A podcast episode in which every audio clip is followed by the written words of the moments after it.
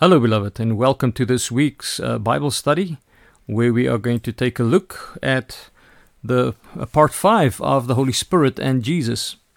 Now, if you can remember, in part one, we looked at the relationship between Jesus and the Holy Spirit. In part two, we looked at what the Holy Spirit did in the life of Jesus Christ, and specifically with regards to him being the anointed, now one uh, by the Holy Spirit to be Messiah. And then in part three, we looked at the Holy Spirit's involvement in the life of Christ. In part four, we looked at the Holy Spirit's involvement in the death of Christ, Jesus. And now, in this last part, part five, we're going to take a look at the Holy Spirit's involvement in the resurrection of Jesus Christ, the Messiah.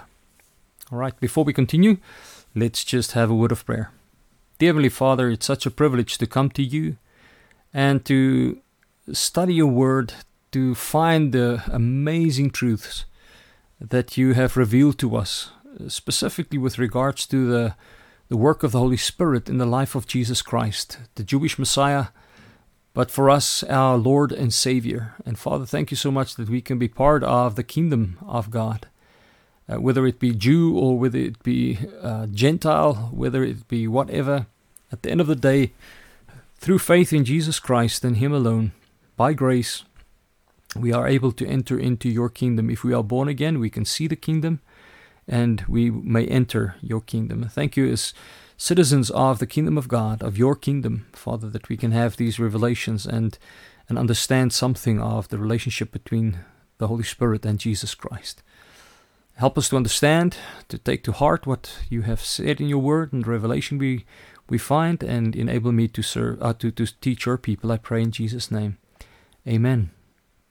All right, so the question that we should ask ourselves is how exactly was the Holy Spirit involved in the resurrection of Jesus? How was the Holy Spirit involved in the resurrection of Jesus? Now, beloved, the Bible actually teaches us that all three persons of the Godhead, God the Father, God the Son, and God the Holy Spirit, was actually at work in raising Jesus Christ from the dead.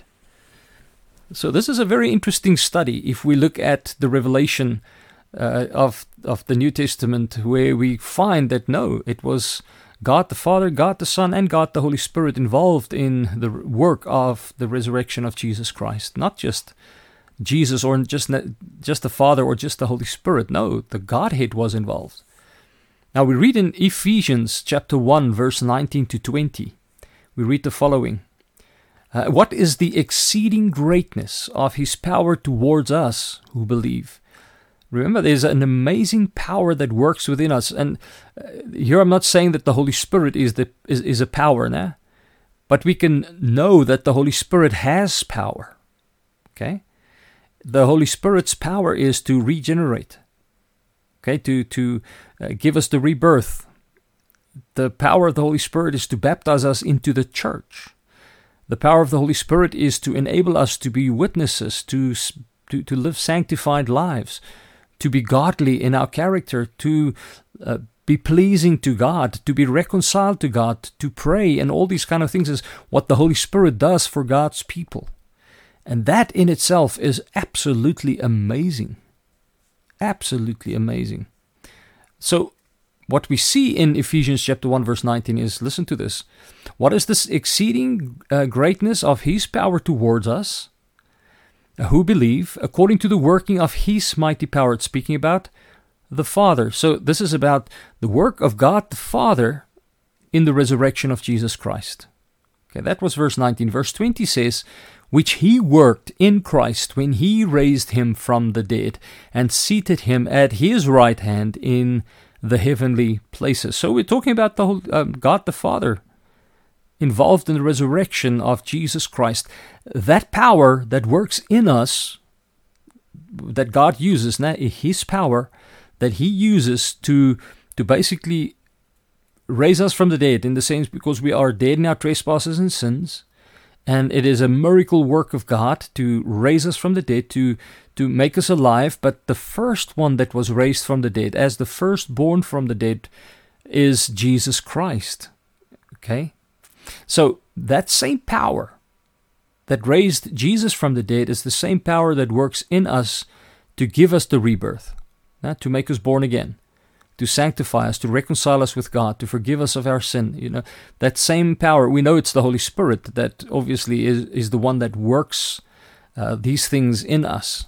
All right, but here in Ephesians chapter 1, verse 19 to 20, we clearly, clearly, clearly see that it is God the Father um, working in His mighty power, verse 20, which He worked in Christ when He raised Him from the dead and then seated Him at His right hand in heavenly places. So, no, we can see that is God the Father at work now. Um, and He worked in Christ when He raised Him from the dead. So, God the Father is involved in the resurrection of Jesus Christ. Now, there's this amazing prophecy in Psalm 16, verse 10, where we read, For you will not leave my soul in Sheol. Speaking about Messiah. The Messiah, which we know is Jesus Christ. Uh, Psalm 16:10 says, For you will not leave my soul, which means Messiah's soul will not be left in Sheol. That's the place of the dead in the Old Testament. Those who, who died went to Sheol. That's the place where the dead were kept until resurrection, till they are raised from the dead. And then it says, Nor will you allow your Holy One to see corruption. So, Jesus Christ, the Jewish Messiah, our Savior, uh, died on the cross, was buried, and then he rose again on the third day. And when he rose on the third day, God did not allow his Holy One, which means his Son, the Messiah, our Savior, to see corruption and he did not allow his soul to be left in the place of the dead. That just tells us that there was going to be a resurrection of Jesus Christ. Okay, so it's clear that God the Father now was at work in the resurrection of Jesus Christ. So keep that one in mind, because what we also see in Scripture is that God the Son, the second person of the Trinity, he himself was also at work in his own resurrection so God the Father, the first person of the Trinity, God the Father, involved in the resurrection of Jesus Christ, the Jewish Messiah, our, Savior, God, uh, you know, the Son of God. But now we see God the Son as well. Go to John chapter 10, verse 18. This is what we read in John chapter 10, verse 18. It says, No one takes it from me. What is he talking about? This is Jesus speaking, and he says, No one takes my life from me, basically. No one can take the life of Jesus Christ away from him. He says, But I lay it down of myself. That means willingly. Jesus willingly gave himself. He says, I have the power to lay it down, and I have the power to take it again. And this command I have received from my Father. Now, what is very important here is to see it says, No one takes my life Jesus Christ lays his life down or laid his life down of himself, which means that Jesus Christ sacrificially gave his life. No one took his life from him. Beloved, I want us to be very clear on this because so easily we can say, oh, no, the, G, the Jews killed Jesus. Or we can say, no, it was the Romans who killed Jesus. Uh, our sin killed Jesus. Beloved, Jesus paid the penalty for our sin. That's true. He came from the for the lost sheep of the house of Israel, and he died on behalf of his people. And the Gentiles would be included in that. But the one who laid down his life was Jesus Christ, and he did it willingly. Okay? He didn't he was not forced to lay down his life and nobody could take his life from him because Jesus Christ is the only one who could basically lay down his life and he is the one who can take up his life again. Obviously, we can say, but no, no, no, isn't the Father involved in that? Of course, the Father is involved. God the Father, God the Son, and God the Holy Spirit is involved in Jesus' death, uh, also in, in, in his resurrection. And, and why can we say that? Because the triune God, the Godhead, is one. Okay, so it was Jesus in his human nature now that basically died in, in the sense that, and there we can say God the Father, God the Son, or God the Holy Spirit um, was in, instrumental in Jesus Christ laying down his life. The means through which Jesus laid down his life was to be crucified. In accordance to prophecy, he had to hang, hang on that cursed tree. That's where he had to die. Okay, but Jesus Christ, in the fact that he is fully, fully God, fully man, 100% God, 100% man at the same time, Jesus could lay down his life willfully or uh, willingly, and he could take up his life again willingly. Because he is the one in charge of his life. Because he is fully God in that sense. Okay, so uh, don't don't ever say, but you know what? It's all these other factors. No, those were all things used at the end of the day by God for Jesus Christ to lay down His life. But Jesus Christ willingly laid down His life by Himself. The word study dictionary describes the love of Christ towards us as follows, because it's an act of love. Now, when Jesus died on that cross, it was an act of love it was when he gave himself and he willingly went to the cross, Jesus Christ showed us what true love is. Now, true sacrificial love, where you give yourself um, willingly for somebody else. And, and Jesus Christ gave himself for our sin. That, that's just absolutely amazing. Now, the word um, study dictionary basically describes the love of Christ towards us as follows, and it's speaking about agape love. Ne? It says, and I quote, This love is God's willful direction towards man. It involves God doing what he knows is best for man and not necessarily what man desires. That's the kind of love, this agape love of God, is God knows what we need. So he shows agape love towards sinners because he knows what we need. He knows that sinners need to be reconciled. He knows that they need forgiveness of sin. He knows that they need to be set free from the power and the dominion of sin. So God gives man um, not what they desire, but what God knows is best for man. You see, when Jesus willingly laid down his life for sinners, he did it because it was decided in the Godhead before creation. Uh, God knew that sinners needed salvation. And, and it's interesting that sinners do not agree with God. Sinners don't think that they need salvation because they think they're good enough. If you go and talk to sinners today, people who are not saved, and you ask them, Do you think you're a good person? What do you think their answer would be?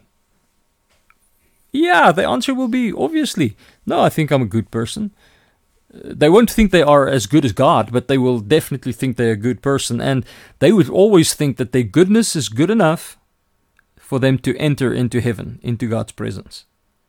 The, the thing is, people are not good enough. God knows that. And God knew it from the start that we are not good enough. That's why Jesus said that uh, there's only one that's good, and that's God. Okay, so very important. Even though sinners might think that they're good, God knew that they needed salvation. That, that he knew that they're not good enough to save themselves. So he knew because they all needed salvation, they needed a savior. So God sent a savior in the person of Jesus Christ. So God the Son then dies for the sin of sinners, even though they don't think they need it. Okay? Because they do need it. That's why God does it. That's why it's an act of love, of God's agape love towards people. That even though they thought they didn't need salvation, or even though even today people don't think they need salvation, but God still reaches out to them with His agape love. And when He reaches out to them, He actually He shows them, or He He basically gives them something that they really do not desire. But God knows they need it. it. I hope it makes sense. So Jesus basically died willingly, not because it was he was pressured to do so. No, he did it willingly because he knew we needed it. He knew that sinners that are on their way to hell needs to be saved. So Jesus gave himself willingly to die. But John 8, uh, 10 verse 18 also tells us that Jesus, that's the Messiah now, he's the Jewish Messiah, he's our Savior. He had, he had the power then to raise himself from the grave. And, and remember, how could he do it? He's the second person of the Godhead. Okay? He says, I can lay down my life and I can take it up again. So if he can lay down his life and he can take it up again, it means that Jesus Christ is the one who has the power to raise himself from the dead. Okay, so we've seen that the Father and then Jesus Christ himself, they were both involved in the resurrection. But scripture also teaches us that God the Holy Spirit was involved in the amazing, fantastic, excellent, great work of raising Jesus from the dead. We read in Romans chapter 1 verse 4.